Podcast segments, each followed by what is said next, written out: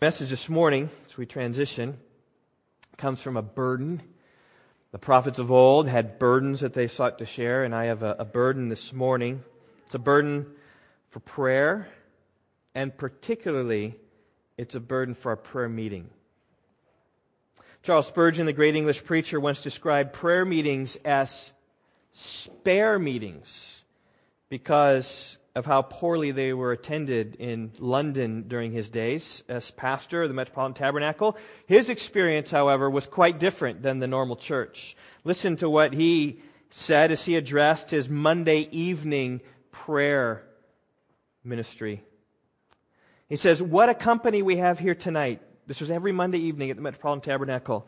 It fills my heart with such gladness and my eyes with tears of joy to see so many hundreds of persons gathered together at what is sometimes wickedly called, oh, only a prayer meeting. It is good for us to draw nigh unto God in prayer, and especially good to make up a great congregation for such a purpose. We have attended little prayer meetings of four or five, and we've been glad to be there for we had the promise of the Lord's presence, but our minds are grieved to see so little attention given to united prayer by so many churches. We have longed to see great numbers of God's people coming up to pray, and now we enjoy the sight as he saw the hundreds of people who were there. I've heard reports that thousands of people came every Monday night to pray. Let us praise God. It is so. How could we expect a blessing if we were too idle to ask for it? How could we look for a Pentecost when we never met with one accord in one place to wait upon the Lord? Brethren, we shall never see much change for the better in our churches in general till the prayer meeting occupies a higher place in the esteem of Christians. I guess that's the burden of my message this morning. It's what I hope comes about as a result of my message. That prayer, the prayer meeting, occupies a higher place of esteem of Christians at Rock Valley Bible Church, me included. I just say this our prayer meeting at Rock Valley Bible Church has sadly and ashamedly a spare meeting. We've done everything possible to make this time as convenient as possible. Many churches have the prayer meeting on Wednesday night, which requires another gathering together, everyone to go out for another. We've made it just an hour before our service. So you just need to come an hour beforehand. We tried to make it as, as convenient as possible. We meet at Sunday mornings, 9 a.m. in the family room. You just need to come one hour earlier. We've had so few attend this meeting that it's been discouraging for many. We've had discussions among the elders about just stopping the thing. I mean, if so few are interested, so few of you are interested in gathering together as a church, to pray. What, what, what, are we doing? Why are we putting our efforts into gathering on Sunday mornings at 9 o'clock with so little interest? Should, should we have Sunday school we've thought about? And one thing's come to my mind is this What's the need at Rock Valley Bible Church? Is the need at Rock Valley Bible Church for more Bible teaching and more knowledge? Or is the need at Rock Valley Bible Church for more heart for God? Do we need more head knowledge of the truth? Or do we need more heart passion for God? I believe we need more heart passion, which is the idea of the prayer meeting. But with so little interest in the prayer meeting, we, have considered just stopping it all altogether. And about two months ago, late October, I emailed Phil and Darren and just said, you know what? I'm willing to stop it. Let's suspend it. And Darren wrote back, says, I'm also disappointed by the lack of attendance at the prayer meeting. I begrudgingly agree to suspend it. And then he said this, and these are the words that rung in my ears. And I said, We can't stop now. He says, I just hope this isn't the mark of the beginning of the end of Rock Valley Bible Church. I just hope that this doesn't mark the beginning of the end of Rock Valley Bible Church because we stop having a formal gathering to pray together. You see, there are times when you can trace the downfall of an organization to a single event. Take the Dallas Cowboys. Tony Romo gets hurt, shoulder, clavicle, whatever, and the Dallas Cowboys, which had Super Bowl hopes this year, dropped with their star player. They couldn't compete anymore. Or a church, change in pastor. New guy comes in, changes everything. People don't like him, they leave. Or business, some new product that the company invests everything in, only to find out that it fails to meet expectations, couldn't recover. A marriage, maybe some high school reunion husband links up with an old high school sweetheart and they go away with an inappropriate relationship. That's like the beginning of the end. And that's what Darren's comment was, was getting at that. See, I just think about 50 years from now when the story of Rock Valley Bible Church is told, or whatever, 10 years from now or 20 years from now, because you said, well, you know what, there was a pivotal time in 2006, 2015, when they suspended their prayer meeting and they, they no longer prioritized the prayer together as a family. No, certainly people were praying together, but they, they no longer said, we're going to make a commitment to gather together as a church body to pray and to seek the Lord and His blessing. And that really was the beginning of just the downfall. The church then didn't have a didn't wasn't really seeking God so much, and then this came and this came and this came, and that that was the the thing that stirred everything. Now, that's not to say, however, churches can't do well without a prayer meeting. For churches across our land do very well without a prayer meeting. K.P. Yohannan, born and raised in India, founded the Gospel for Asia, which has like 10,000 national missions, national missionaries. He writes this, his first visit to America prayer meeting. He says, I will never forget one of my first prayer meetings in America. I'd been in the United States only a few weeks, and I was eager to meet the spiritual giants and leaders that he'd only heard of before in India. He said, even before leaving India, I'd heard of one man in particular. He was famous for his uncompromising defense of the scriptures and sound doctrine. So on that first Sunday, I hurried to visit the church one of the most famous in the city. And more than 3,000 people attended the morning service to hear the talented choirs and the outstanding preaching of the word. My ears perked right up when the pastor of the church announced a special emphasis upon this midweek, upcoming midweek prayer meeting. There were some heavy things upon his heart, he said. He announced the name of a certain chapel, and I determined to attend. And so on the appointed night, I arrived early, fearful I would not get a good seat or even a seat at all. Right away, I noticed the, the room was for only about 500 worshipers, but there was no singing, no clapping. The hall was completely empty. I walked all the way to the front and took a seat to wait. By 7:15, I was getting really worried. Have I gotten the wrong hall? I reasoned. I even went outside to check the name on the door to make sure I was in the right place. Finally, at 7:30, several others came into the huge hall. There was no leader, no songs, no worship. People sat and talked about sports and weather. And then about 45 minutes later, after about 45 minutes, an elderly man came in to lead the prayer meeting. The pastor was not even there. I counted seven people. The elderly man read a scripture, made some devotional observations, and led in a brief prayer. And as I got up to leave, I sat stunned. I said, What is this? We're not going to go and wait upon God? Where was the worship, the tears? Where the cries for guidance and direction? Where was the list of the sick and the poor and those in need? What about that burden the pastor said was heavy upon his heart? Uh, were we not going to intercede for a miracle? What about missions? And this church supported missions on every continent. We're, we're not going to pass around the missionary prayer letters and pray together for those facing attacks from Satan on the front line, lines. And my hope and vision for Rock Valley Bible Church is that we would have a prayer meeting like they have in India like they have in Nepal, like they have in other places, like K.P. Yohannan has experienced, like Charles Spurgeon has experienced, where many are interested in coming and many are interested in praying. I, I, I would envision Rock Valley Bible Church works like this, okay? We start at 9 o'clock, and we start by pouring out our heart to God in prayer for half an hour, 45 minutes, just praying. Take a little break, and then we come together for a, a formal service where, where there's more formal singing and uh, praising God with one voice, where the, the scriptures read, where the, script, the scriptures preached. And then comes 11:30, where it's a time of fellowship, where where we staying around for another hour or so, just being with people and talking with people, connecting with people, and then slowly dissipate from 9 to 12:30 once a week prayer at 9 worship at 10 fellowship at 10.30 and seeing like that's what sunday morning is for us. And working hard to keep the midweek activities not so much so you won't be burdened by always going to church. You don't have time to reach out to those who need christ. The whole purpose why we're here in the first place because I know that happens sometimes, right? You got a Sunday morning church, you got Sunday night church, you got a Wednesday night church, you got Tuesday night Bible study, you got this and that, and, and all of a sudden you just, all you know is Christians. You're in this bubble, but, but make Sunday morning a time of celebration and joy with prayer and worship and fellowship that we, and then we go out to make disciples of the nations. And the prayer meeting fits into that vision in such a way that, that it makes it clear at Rock Valley Bible Church who's done the work here. We've prayed for God's blessing upon our lives. He's blessed us. We've prayed for God to bring people to Himself. God's opened the eyes, them to see the gospel, added them to our number. And then people look at Rock Valley Bible Church and they say, how's the church, how's the church do that? I mean, they're so, so loving and so passionate towards God, so effective in talking to those around them about Jesus. How many people came to faith? And the answer is, well, as a church body, they committed themselves to really pray. And, and God worked.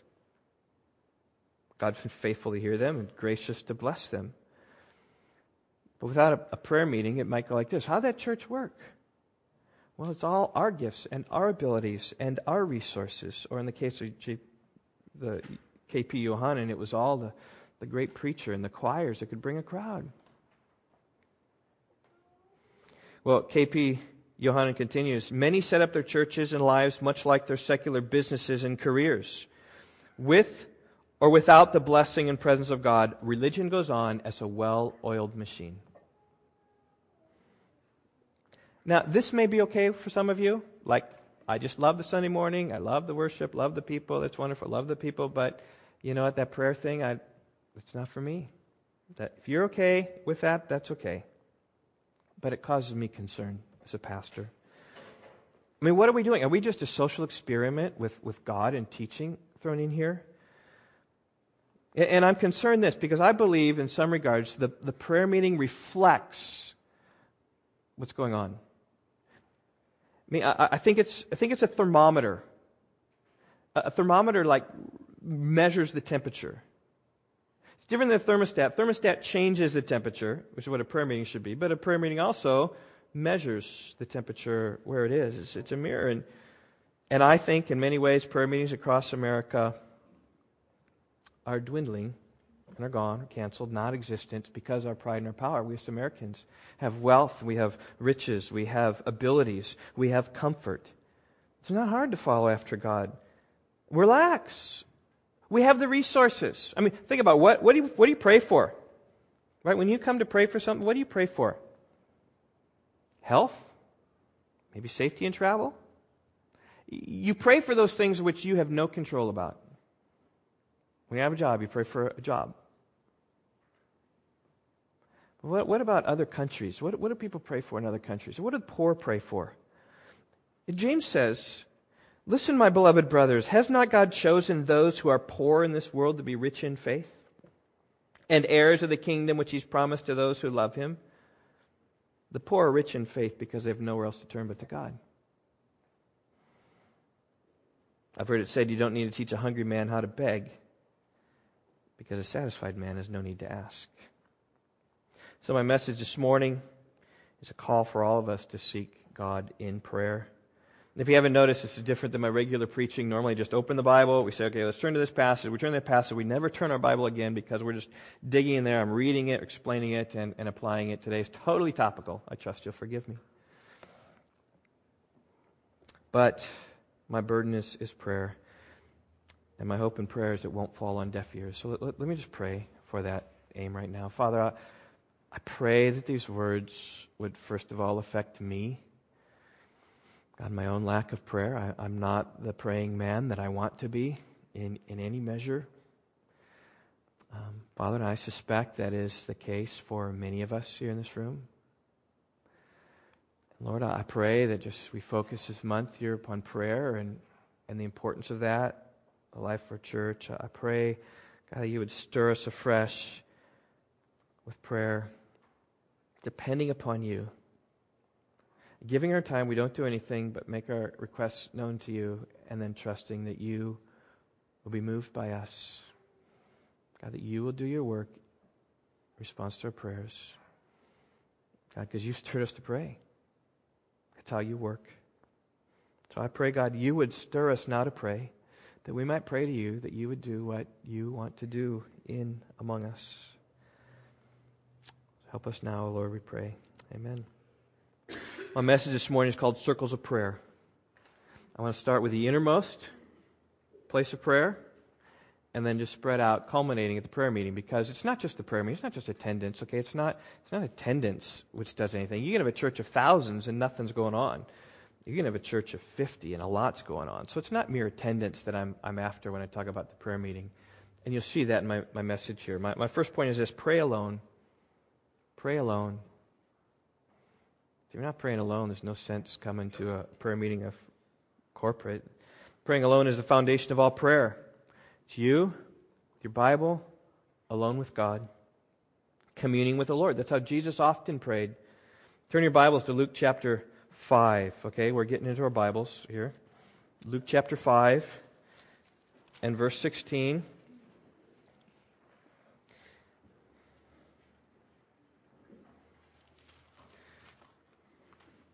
Luke chapter 5 is the story of he cleansed the leper. It says, Don't tell anybody. He goes out and tells people. And verse 16 Jesus would withdraw to desolate places and play and pray. The idea here in verse 16 is his pattern that he would slip away, away and pray. Um, it's a thing that Jesus did finding a desolate place, finding a place alone, and praying. As the New American Standard says, Jesus himself would often slip away to the wilderness to pray. That was his, his pattern. And how easy it for us to think that Jesus lived a different life than, than we do. I mean, we're so busy. But Jesus kind of just walked around with his disciples, teaching them, encountering people, having time for people, and Kind of just his different, he's, he was living a different life. He was living the life of a pastor who works only one day a week. I mean, that was, that's Jesus' life. It was easy for him. But did you notice verse 15?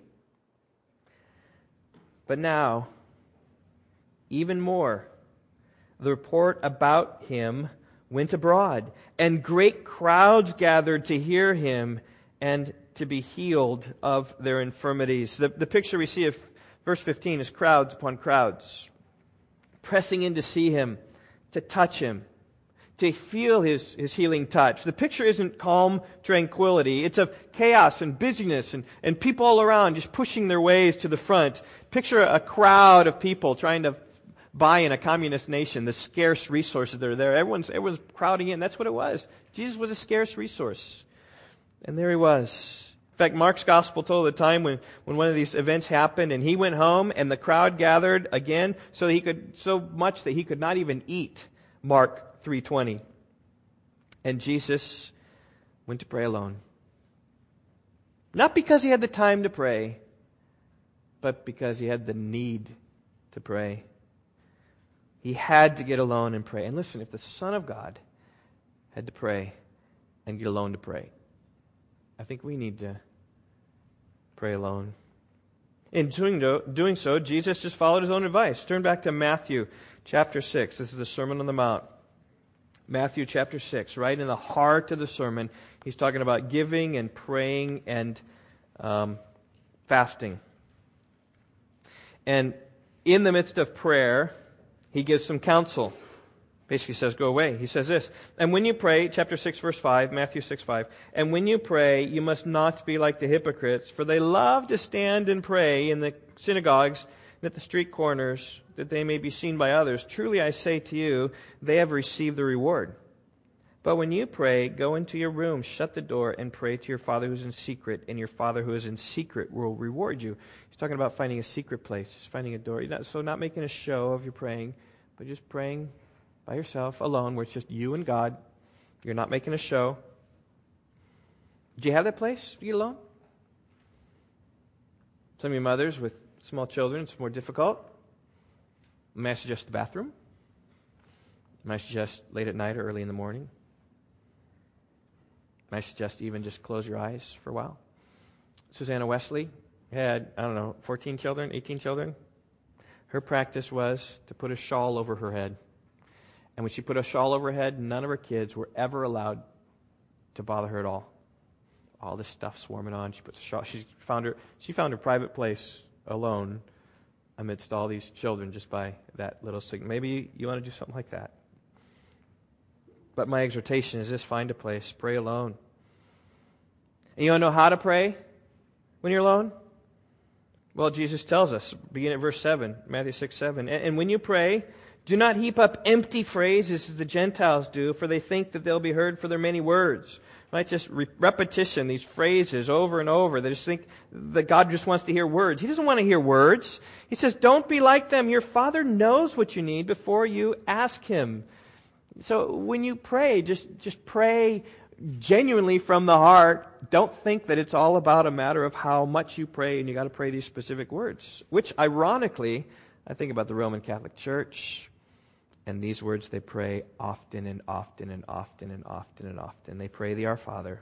Verse 9. Pray then like this Our Father in heaven, hallowed be your name. Your kingdom come, your will be done on earth as it is in heaven. Give us this day our daily bread, and forgive us our debts, as we also have forgiven our debtors. And lead us not into temptation, but deliver us from evil. I encourage you to pray this prayer. Perhaps you have it memorized. It'd be good if you have it memorized. If you haven't got it memorized, it'd be a good thing to memorize. But pray this prayer. But it's not that you need to pray this over and over and over again. But I would just encourage you to pick up the themes. Pick up the themes from Jesus' prayer and pray that way, starting with God before we ever get to our needs. God in His holy majesty, how He's the, the reigning King and longing for His kingdom to come. And then, after acknowledging who God is, then He gets to His requests, which is just praying for the needs of food and for forgiveness and for victory over sin. Just the essentials. I need food to live. I need forgiveness to live before God. And I need help to walk this life rightly strength through the temptations. If you're looking for something to pray about, pray through the scriptures. Now, I have a video I saw yesterday. I think it's a great video where John Piper just prays through these verses. I, I just want you to watch this and just think this is, why I would encourage you, a model of how to pray. You want to say, how do I pray? Well, pray like this.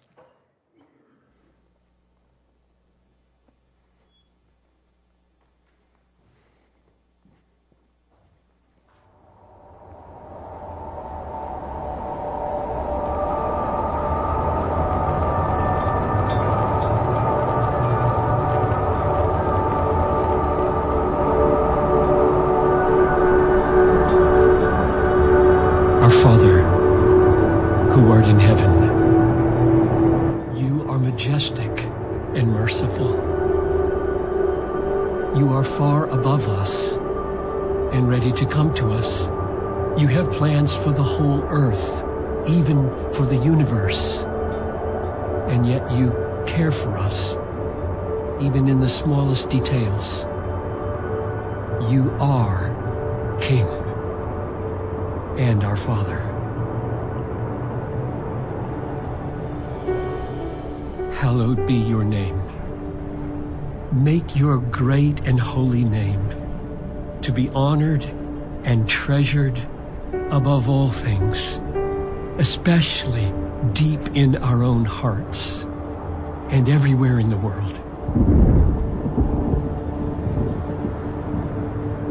Your kingdom come.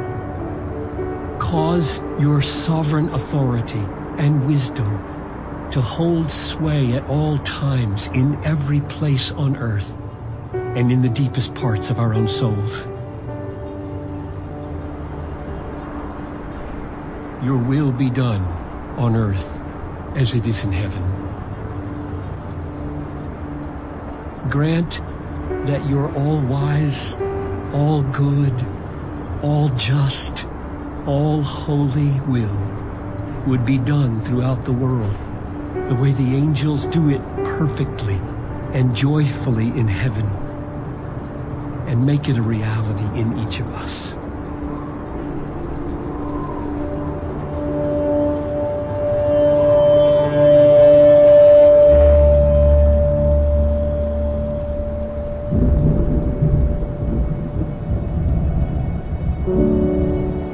This day our daily bread. we are not asking for riches, but for enough to live.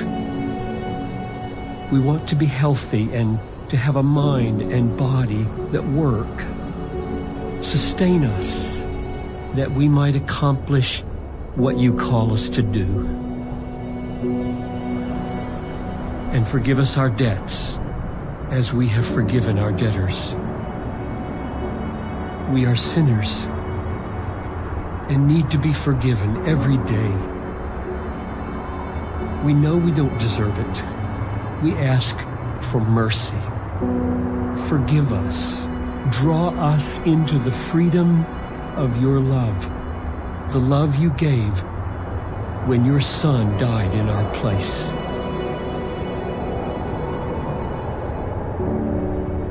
And lead us not into temptation, but deliver us from evil. We don't want to go on sinning. Keep us back from the entanglements of overpowering temptation. Guard us from Satan, from all his works and all his ways. Grant us to walk in holiness before you all our days.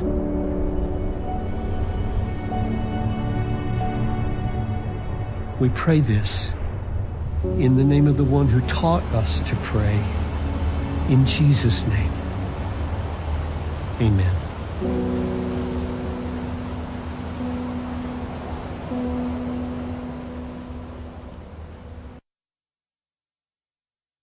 I trust you can see just the riches of such a prayer. Just taking the scriptures, taking the themes, just praying it back to God. Just helps with the mind wandering. Don Whit- Donald Whitney, is a professor at Southern Seminary where I'll spend this next week. He says in the title of a blog post that came out just uh, New Year's Eve, he says this How I started praying the Bible. It was the 1st of March, 1985. I remember where I was when it happened. I was pastor of a church in the western suburbs of Chicago, and a guest preacher was speaking at a series of meetings in our church, and he was teaching on the prayers of the Apostle Paul found in the New Testament letters and encouraging us to pray these inspired prayers as our own. And then at one point, he held up his Bibles and said, Folks, when you pray, use the prayer book. Whitney says, then, in that moment, I suddenly realized the entire Bible is a prayer book. We can pray not only the prayers of Paul in Ephesians, we can pray everything in the book of Ephesians. So I started praying each day through one of the passages of my daily Bible reading. Soon I was reading in the Psalms and found it easy to make the words of the psalmist my own prayers. For example, I read how precious is your steadfast love, O God, and spoke King David's exact words as my prayer. How precious is thy steadfast love, O God. Immediately adding other thoughts prompted by David's exclamation. After that, after I'd said all that came to mind from verse 7, then I read verse 8. They feast on the abundance of your house, and you give them to drink of the river of your delights. Yes, Lord, I prayed, let me feast on the abundance of your house. Let me drink on the river of your delights. Feed my soul with your goodness. Satisfy my thirsty heart with your delights. Let me be immersed in the vast, deep, incomparable river of knowing you. I simply spoke to the Lord. Those things prompted me, verse by verse, in my reading of the psalm. If a verse didn't suggest anything to pray, I'd go to the next verse. And on and on through the psalm, praying as prompted by the things I read. I continued until I ran out of time. I discovered that praying the Bible helped me stay focused and minimize the tendency of my mind to wander. I stopped saying the same things, old, same old things over and over and over again when I prayed. And yet I found that I still prayed about the things I wanted to pray for, but I stopped using the tired, repetitive phrases that I typically used. Using this approach also gave me a much greater sense of conversing with God. Instead of the usual me centeredness monologue that I hoped the God would hear, I read what he said in the Bible and spoke to him in response. And when I finished, I turned to the words of God again, and after which I spoke with him about what he just said in Scripture. And throughout my time in prayer, I kept alternating between God speaking his word and my speaking to him in response, just like a real conversation. Eventually, I discovered that what I'd stumbled upon was, in fact, an ancient Christian practice. Jesus prayed the Psalms on the cross. Followers of Jesus prayed in the book of Acts, prayed Psalms. And many prayerful people since Bible times, such as George Mueller, practiced praying the Bible. Regrettably, I've never been taught, I'd never been taught this simple, satisfying method of taking the words of Scripture, turning them into prayer, though he was a pastor. It's never too late to learn. So, March 1st, 1985 was a day that forever changed my life and changed virtually every day of my life since. And now, having prayed the Bible almost daily for 30 years, I can testify there's nothing in all my devotional life that more quickly and consistently kindles my consistently cold heart like prayer in the Bible like praying the Bible. It is gratifying to be able to share with you something that's been so meaningful to me for so long. I hope you'll find the practice of praying the Bible equally meaningful and helpful in your own prayer life. And so I hope that helps. Just pray alone. All right, so there's our circle. Let's pray alone.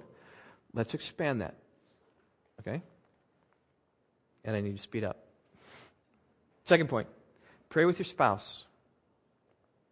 Pray with your spouse. Now, I know for some of you, Nathan, pray with your spouse? Impossible. Gage? Can't be done. All right. Someday, maybe. Today? No. So, may the Lord treasure up these words someday when it is applicable, children. Some of you, very difficult. I'm thinking about those of you married to an unbeliever. married to someone who's no interested in God and the Bible, why would they be interested in prayer? I can't pray with them. Well, I encourage you to try. Just say, you know, honey, could I pray in your presence? And just ask, see if that's permitted, see how much antagonism is there. Maybe at dinner, maybe at night. You're not asking they're praying. You're just saying that you would pray. I encourage you keep it short, keep it authentic, keep it true.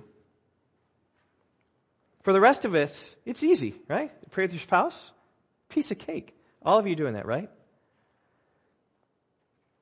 You know, I bet less than half of you are doing that. In fact, I bet less than half of less than half of you are praying with your spouse. That's my guess. Uneducated, I thought this morning about taking sheets of paper and kind of giving a, okay, how many of you are praying regularly with your spouse? I thought about doing that. But it'd take too much time. Be an interesting thing. But I've read something like 10% of Christian couples actually pray together. What an astonishing thing. That, dear friends, is a thermometer of what's happening in your faith. My hope at Rock Valley Bible Church is our percentage is higher. But I know there's some of you, I don't know exactly who, but this is coming straight to you. I hope your spouse is here so you both can hear it, so you're both accountable to this. How do you pray together? Let me just give you three real quick pieces of advice. First of all, see the need. See the need to pray with your spouse. There's no command in the Bible that says, Husbands, pray with your wives. All right? There's, there's nothing that. but some passages come close. Turn, turn with your Bibles to Ephesians chapter 5. Ephesians 5. This is a great marriage chapter. Wives, submit to your own husbands as to the Lord. husbands, love your wives as Christ loved the church verse 31, which is a quote back from what marriage is. Excuse me. From Genesis 2, verse 24. Therefore, verse 31, for marriage is a man shall leave his father and mother and hold fast to his wife, and the two shall become one flesh. We're talking about unity. We're talking about marital unity here. I think in marriage there is to be unity of heart, unity of soul, unity of the flesh. The marriage bed helps unity in the flesh, and prayer helps unity of the spirit. And the way that works is praying together. Do you see the need? Pray with your spouse. See the need? Second, find a place. If you're going to pray together, you got to be together. So you think about, okay, when a when are you together? You know, there are two times in the day that almost without fail, Yvonne and I are together. One's in the morning when we, we get up and we, we shower and get ready for the day, and the second is evening when we go to bed together. Now, sometimes I get up different times she does, sometimes we go to bed different times, but regularly we get up close to the same time, we go to bed close to the same time. Um, however, she always gets up earlier than I do. She goes and exercises and then comes back and then takes a shower and then I get up because she needs a lot less sleep than I do. That's just how it works. But we're at least we're at least together at those times, and those coincidentally, are the times when we pray together. We pray together in the morning, we pray together at night. Not always, but regularly enough that that is the time when we, we pray together. And, and I say this that our regular praying together helps us, has helped us to pray in crisis. You know, when you're concerned about your child, when some financial concern comes, or some difficulty for us in the church, or some sin in marriage, sin back and forth, whatever, we, we spend extended times praying together when there's some kind of crisis that we have faced. But that's been aided and powered by many little times together. See the need, find a place. Here it is, keep it short. Nothing's going to dampen a spirit of praying together long winded prayers. One's going to be tired of praying, the other prays like forever. It's like, well, what, what are we doing? And I just say, you can work up to longer prayers. But if you say we want to pray together, just start praying together. Each pray for a minute. One pray for a minute, another pray for a minute. In the morning, we're on our knees in our bed, before our bed, and at night, it's before we go to sleep. We're, we're lying together, and I, I pray, and then she prays, and I fall asleep while she prays, oftentimes. Because she's not keeping it short. she's missed that. But the other night I was praying and she fell asleep. That's always, I was like, yes! but how easy it is. Man, just take the lead in that. Say, let's pray. Eyes shut, lying together. Nothing else is happening. Just pour out your heart to God. It's so easy, but it's so hard. But it is the circle of prayer. We start alone, then we go to your spouse. Next, pray with your family. Pray with your family. Now, again, this won't apply to everyone here. If you're living alone, it's difficult for this to apply. But if you're living with anybody, consider that your family. College students, when you go to the dorms, consider that your, your family.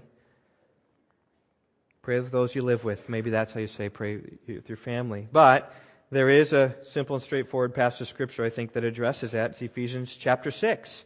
Word is right there in Ephesians 5, chapter 6, verse 4. Fathers, do not provoke your children to anger, but bring them up in the discipline and the instruction of the Lord. The responsibility of you fathers, this lies particularly upon you men, is to train your children in the ways of the Lord. Paul knew very well the difference between parents and fathers and mothers. I mean, chapter 6, verse 1 Children, obey your parents. This is right. Honor your father and your mother. And then it comes down to verse 4 it's fathers, do not provoke your children to anger, but bring them up in the discipline and admonition of the Lord. Now, bring your children up, the discipline and admonition of the Lord involves a lot of things. It, it involves disciplining them, the discipline when they go astray. It involves instructing them in the right way.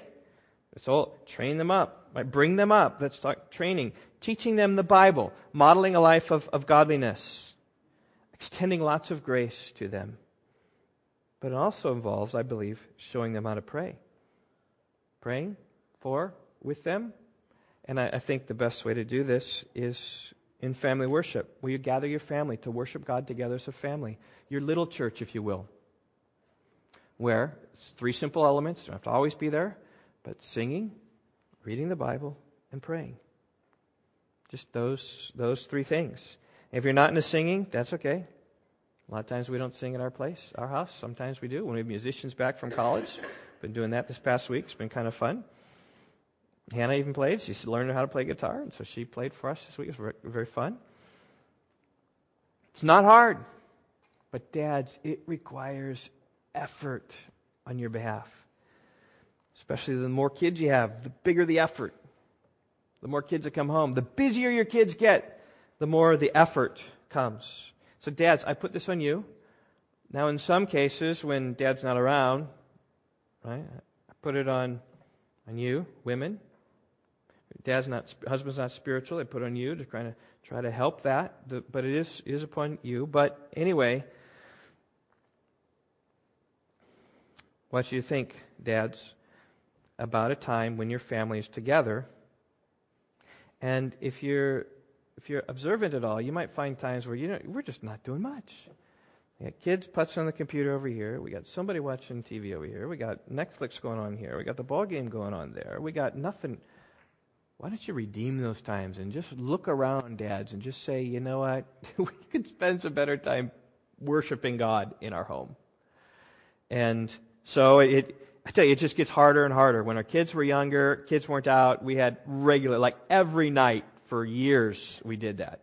But as our kids are getting older, they get driver's license, they're out, they're, we're gone, we got stuff going on. It's become much more difficult. We've become much less regular in recent days. We've not been perfect, but it is enough the norm of our family that we do gather and read the Bible together and we do pray. We do in the evening, and, and this week even I said, okay, guys, how about how about at 8:30?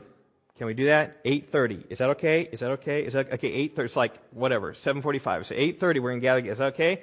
And again, I give them a 10 minute warning, and then at 8:30, you know how many people are sitting down ready for that? Zero. I got to be the first one. I'll be there at 8:30, and then oh, Dad's there. Okay, and then they kind of meander in, so you kind of waste some administrative time, and it's 8:35 by the time everyone's there and settled. And so, Dad, you got to wait for five minutes to gather everybody. It's kind of more more difficult. But a portion of that time includes some praying together. Sometimes I just pray. Sometimes we have all of us pray. When kids are young, we just kind of instruct them how to pray. As they mature, they begin to come up with their own prayers. And it's interesting, you just find them maturing into seeing how we pray. You're modeling prayer before your, your kids. Seeing how we pray, hearing how we pray, and then they start praying in that, in that sort of way. And I would just encourage you families in this. Um, I, I wrote a little a little piece. Let's see, it's probably here in the front of my Bible. I brought it. A little brochure. Um, it's right on the back table. You can look at it. Is family worship practiced in your home?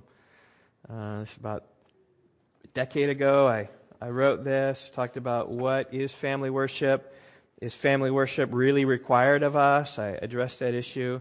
And then on the back page, I hit excuses for the neglect of family worship. I just like to read those for you because I think that's where most of you probably are.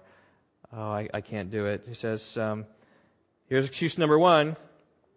And this is all I got, by the way, from uh, J.W. Alexander's Thoughts on Family Worship.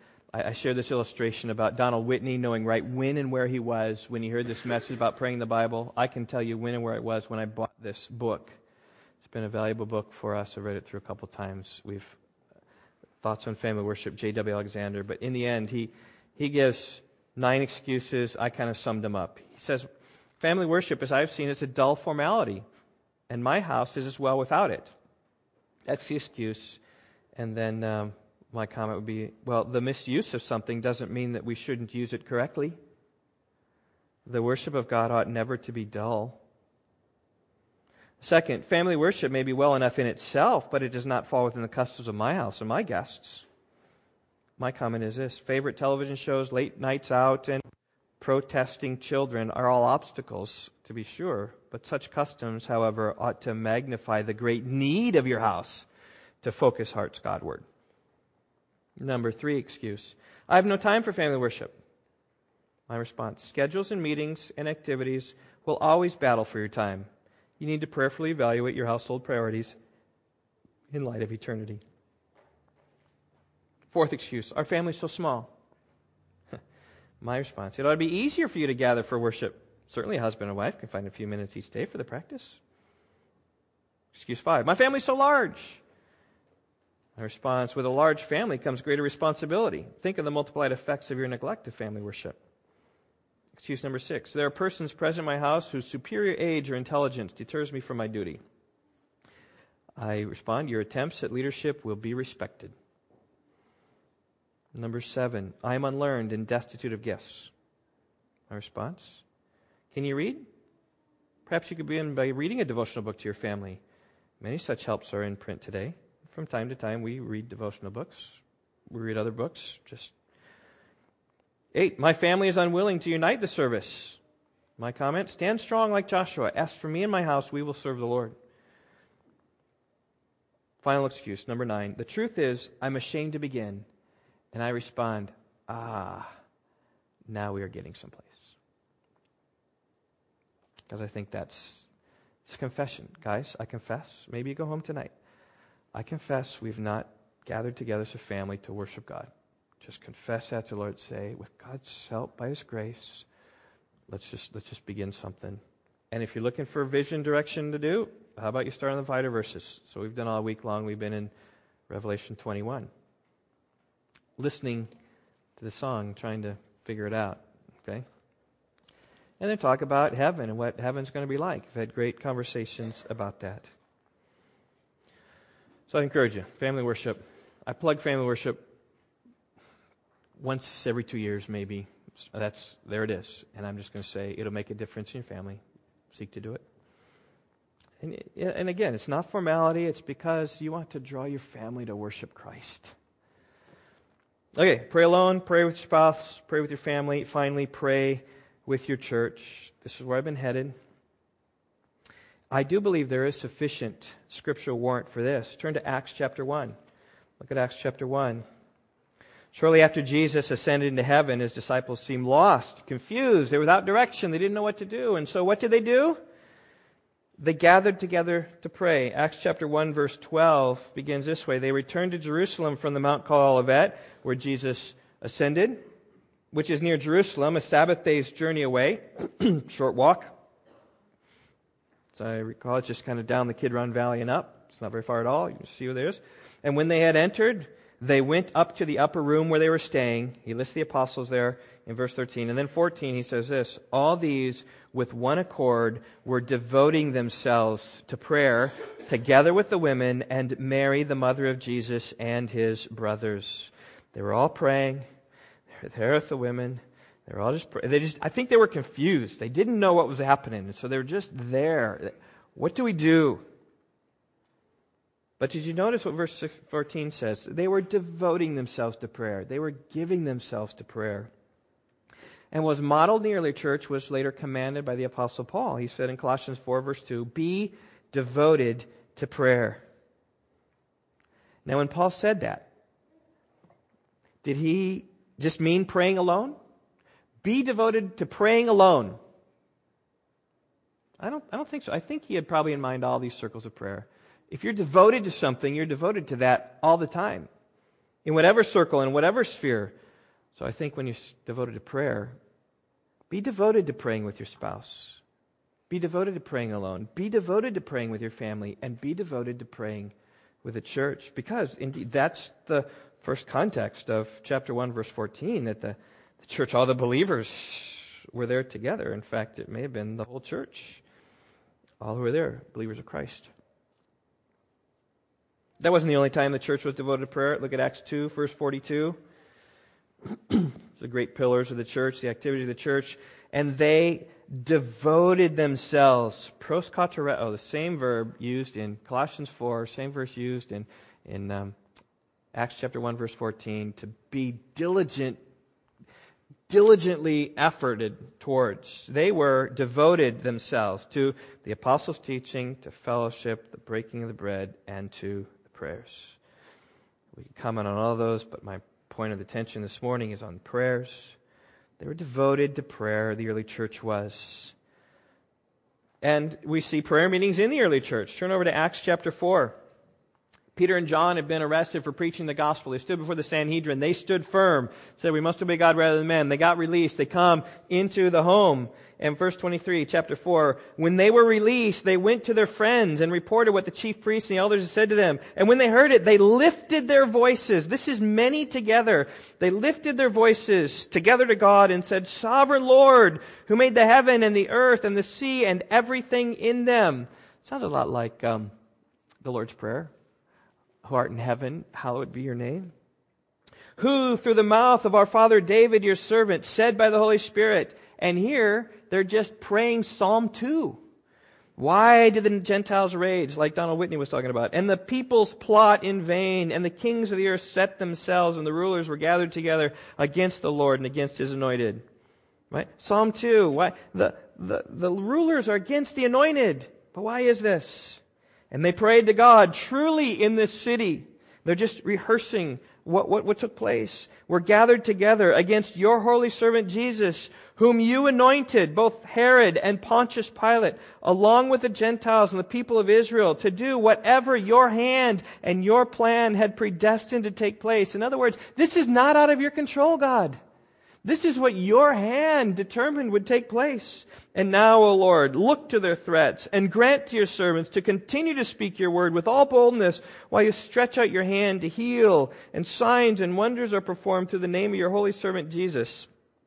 And here it is, verse 31. And when they had prayed, the place in which they were gathered together was shaken.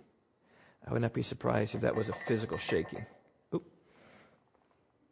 That is a mug for any of you visiting today. You can have that. So it was shaken and made an impact. And they went out, they're filled with the Holy Spirit, continued to speak the word of God with boldness. My heart's desire for Rock Valley Bible Church is that we'd have some earth shaking prayer meetings. A couple of our young people went to um, Urbana David, were you there too? I didn't know that. You missed prayer meeting, so I didn't hear the update from you. But I heard the update from Amanda and from Armin and struck. And Amanda said 16,000 people praying was the highlight of the week, praying for the unreached peoples of the world. And there is something about prayer when you come together. The more that are praying together, the, the, the more passion that comes. And so when you have a spare meeting, like we often have, it's discouraging. It's like, where's the power? But if more people would come, I would love to have to meet in this auditorium because there's no room in the family room for all the people coming to pray. But that's my heart desire that we'd be together praying, we'd be together seeking the Lord, we'd be together giving thanks to God that He would shake this place. But you know what? It cannot happen unless many of you make a commitment to say, yes, we're going to pray. We're going to pray. We're going to attend the prayer meeting. Now, I know over the years, some of you were with us for years and you kind of faded off. I just encourage you to come back. Come back and pray with us. That'd be good. Um, some of you, though, this is the experience. I know some of you, I make some mention about prayer meeting, how it's a good thing to come to, and you come once and you see how it's a spare meeting, you say, I don't want any of that, and then you leave. And many have just visited the prayer meeting once. And I know this experience from many of you because I've been there every time and I see you come once. I'm like, oh, great. And then you're, you're not there. And like, okay, well, apparently we're lifeless. That's okay. Why don't you come and give us life? right? Well, see, what, what's, what's interesting about a prayer meeting is that it's not a show. I mean, for a prayer meeting to fly, you've got to bring the prayers, right? You know what I'm talking about? It, it, it, can't just be that, that one person just runs it. It's that everyone's got to come. And so you've got to be coming and bringing and adding to that. And if nothing's there, it's because you haven't added anything to that. If nothing's there, it's because I haven't added anything to it. I'm preaching to myself as well. I just want to add something to that prayer meeting. I want you all to add something to that prayer meeting and come. Here's what I want you to do, though. I want, I want to give you a vision for that prayer meeting. You be committed to it. It might just be that your presence, right? Those of you who's visited only once, what if rather than 30 people, what if there were 80 people at that prayer meeting? You think you'd come again? My guess is you probably would. Because you're like, oh, something's happening here.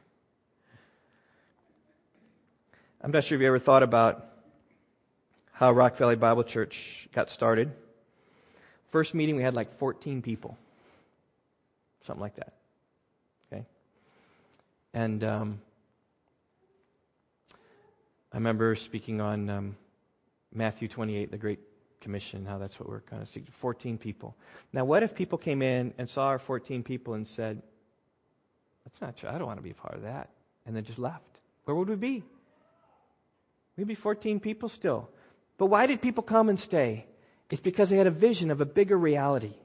And I guess that's what I'm encouraging you to do is think about prayer meeting. Oh, there are only a few people here. But can you vision with me a whole church praying together passionately together? If you can envision that, that's what I'm aiming for. That's what I'm calling all of us to aim for. And you might be committed then for the long haul because you see what it's supposed to be. You see what, what we're aiming for. Just like Rock Valley Bible Church when we started, it took people to buy in to what we could be. And so the prayer meeting is going to take people to buy into what we could be in that prayer meeting. So I want you to do is say this. I'm, we're committed to this. We're, we're, we're committed to come an hour earlier than we've normally come. We're committed to start church at 9 o'clock from now on, on Sunday mornings. We're going to get in this habit, even if there are only a few, we're going to get there because we see the vision and we, we long to have a church that's totally dependent upon God and God alone. Now, a lot of you have excuses, okay? And that's okay. Um, it's too early. It's the only time I to sleep in. I'm like, okay, if it's too early for you, that's okay. Uh, lots of grace can be extended here. If you don't show up next week, that's okay.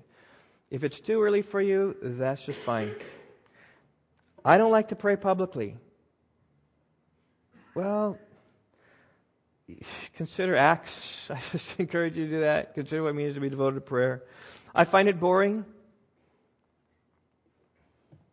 Quite frankly, we're boring many times. That's why I'm calling you to come and help give it life. But is communication with God really boring? As R.C. Sproul has said, that whenever anybody encounters God, the last thing they ever say is that that was boring. Isaiah, encountering the holiness of God, he didn't go away and say, wow, that was boring. when you genuinely encounter God, that will never be boring. It's boring because our hearts are weak and feeble. Are you weak and heavy laden? Take it to the Lord in prayer. Well, maybe excuses not many people come. Well, I hope I get a vision for more people coming. Maybe your vision is, well, I got all these kids, it'll be a distraction. What about what about now? Are your kids a distraction? You say, no, they're in nursery. Well, if we had a lot of people come in the prayer meeting, we'd have a nursery for prayer meeting. In fact, right now, a lot of the older kids take care of the younger kids. Steffi does that, right? Takes care of the, they just kind of hang out and they just do that. But if there's a need, we can certainly get something more official going during that hour. Your kids aren't really a problem.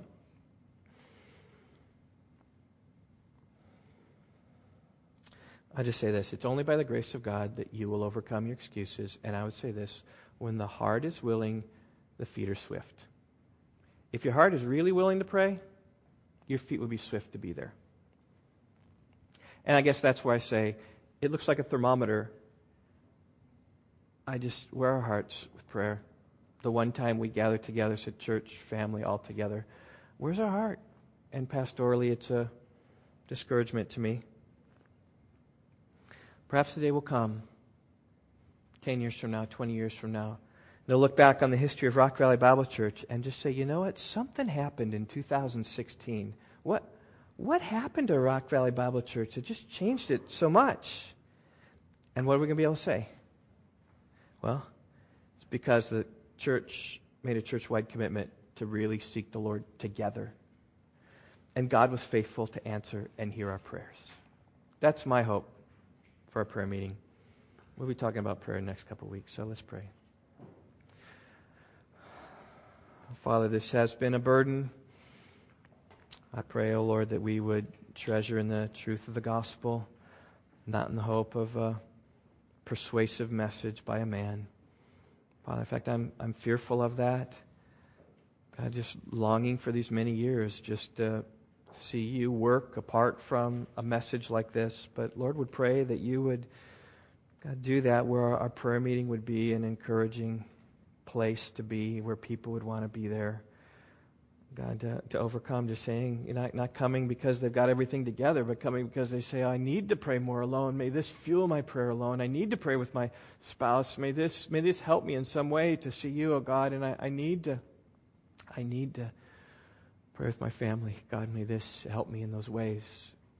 And so, God, I, I pray that you would do this. I thank you for the ways in which people get together and pray.